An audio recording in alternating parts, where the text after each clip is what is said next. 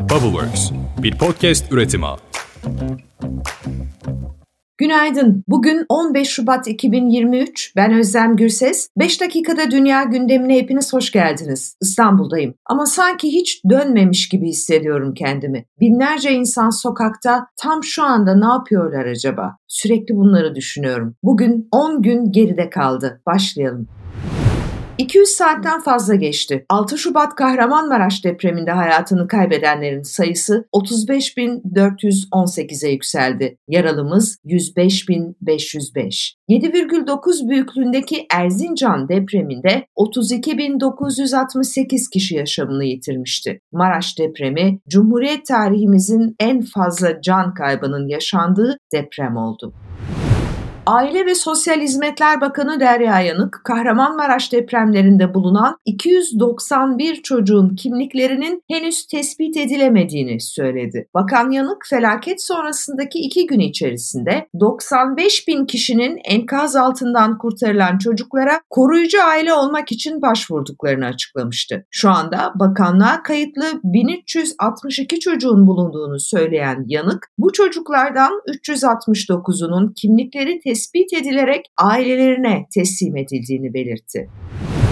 Dünkü yayınımızda bölgedeki en acil sorunun barınma olduğunu anlatmıştık. Çadır yok, konteyner yok demiştik. Prefabrik yapı ve konteynerların KDV oranı bu yılın sonuna kadar %18'den %1'e düşürüldü. Ayrıca Ticaret Bakanlığı barınma ihtiyacının acilen giderilmesi için konteyner ev ve prefabrike yapı ihracatını 3 ay süreyle yasakladı.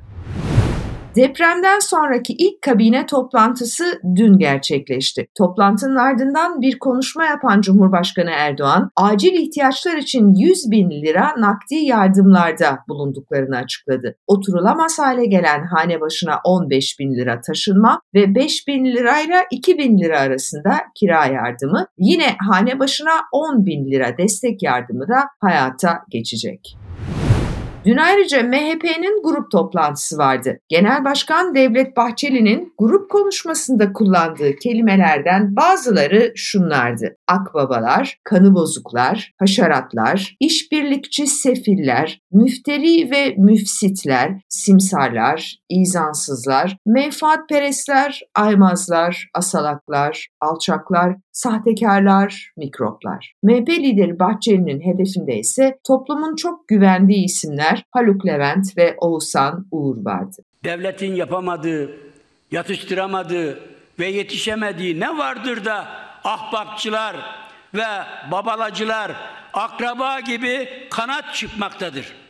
Bu sahtekarların Türk televizyonunda artık yer almaması lazımdır.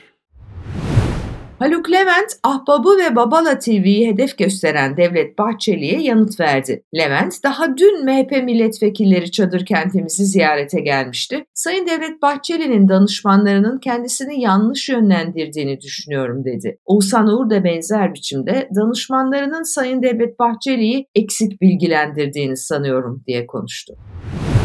Binaları yıkılan müteahhitler yakalanıp gözaltına alınmaya devam ediliyor. Şanlıurfa'nın Haliliye ilçesinde depremde yıkılan ve 14 kişinin öldüğü Öz Abacılar Apartmanı'nın proje sorumlusu İstanbul'da yakalandı ardından Şanlıurfa'ya sevk edildi.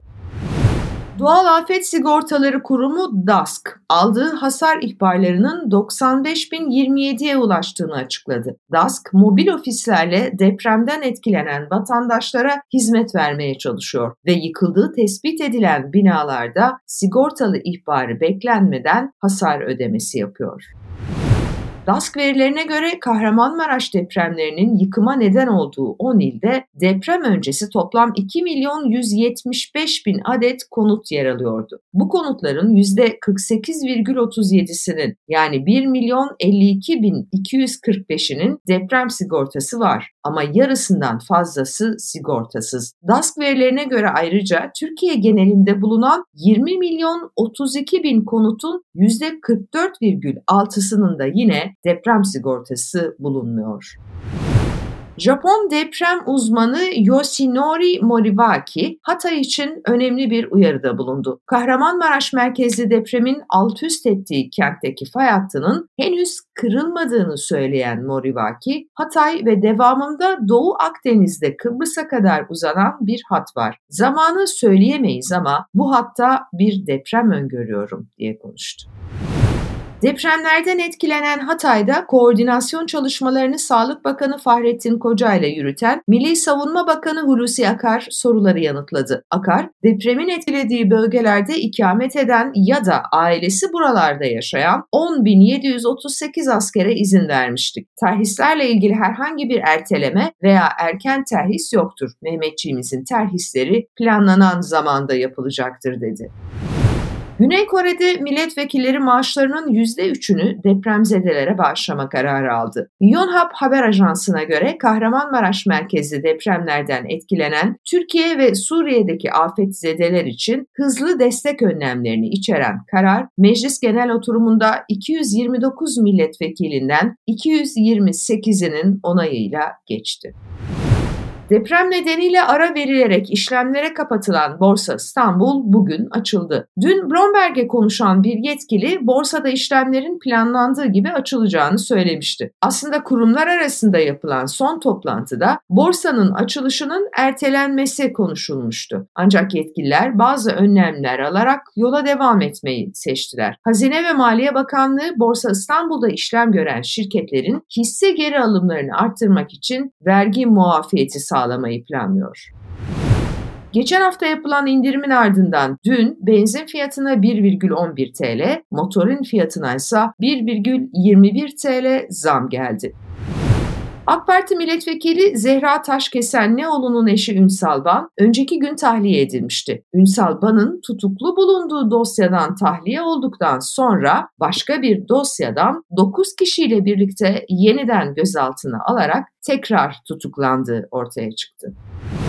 Son olarak siyasete bakalım. Malum bir süredir seçim erteleme tartışmaları var. CHP Genel Başkanı Kemal Kılıçdaroğlu sandık gününün bir an evvel belirlenmesi gerektiğine dikkat çekiyor. Seçim ister 14 Mayıs ister zamanında yani 18 Haziran'da olsun ivedilikle tarihi belirlenmeli. Seçimden kaçmanın hiç kimseye bir faydası yok diyor Kılıçdaroğlu. AK Parti Genel Başkan Yardımcısı ve parti sözcüsü Ömer Çelik ise şu anda biz canlarımızı enkazdan kurtarmanın derdindeyiz. Seçim seçimle ilgili herhangi bir şeyi konuşmayı çok yanlış buluruz, hiçbir şekilde doğru bulmayız dedi. Evet bugünün de kısa gündemi böyle. Ben bir süre İstanbul'da kalacağım iki gün kadar. Sonra bir ayarlama yapabilirsem Perşembe ya da Cuma günü tekrar deprem bölgesine gitmek istiyorum. Çünkü açık söyleyeyim biliyorum daha önce yaşadık bunu. 99 depreminde de yaşadık. Şimdi bu ilk 9 gün 10 gün 2 hafta orada böyle bir medya yoğunluğu olur. İnsanlar akın akın gider. 7-24 yayınlar yapılır filan. Sonra orası böyle birer ıssız hayalet kentlere dönüşür. İnsanlar çadırlarda, konteyner evlerde, arabalarda kaderlerine terk edilirler. Böyledir bu işler. Ben öyle olmasın istiyorum. Oradaki binlerce, on binlerce kardeşimizin durumunu anlatmaya devam etmek istiyorum. Bakalım gidebilecek miyim? Ama yarın sabah İstanbul'dan kulaklarınızda bulacaksınız yine beni. O zamana dek. Hoşçakalın. Bubbleworks bir podcast üretimi.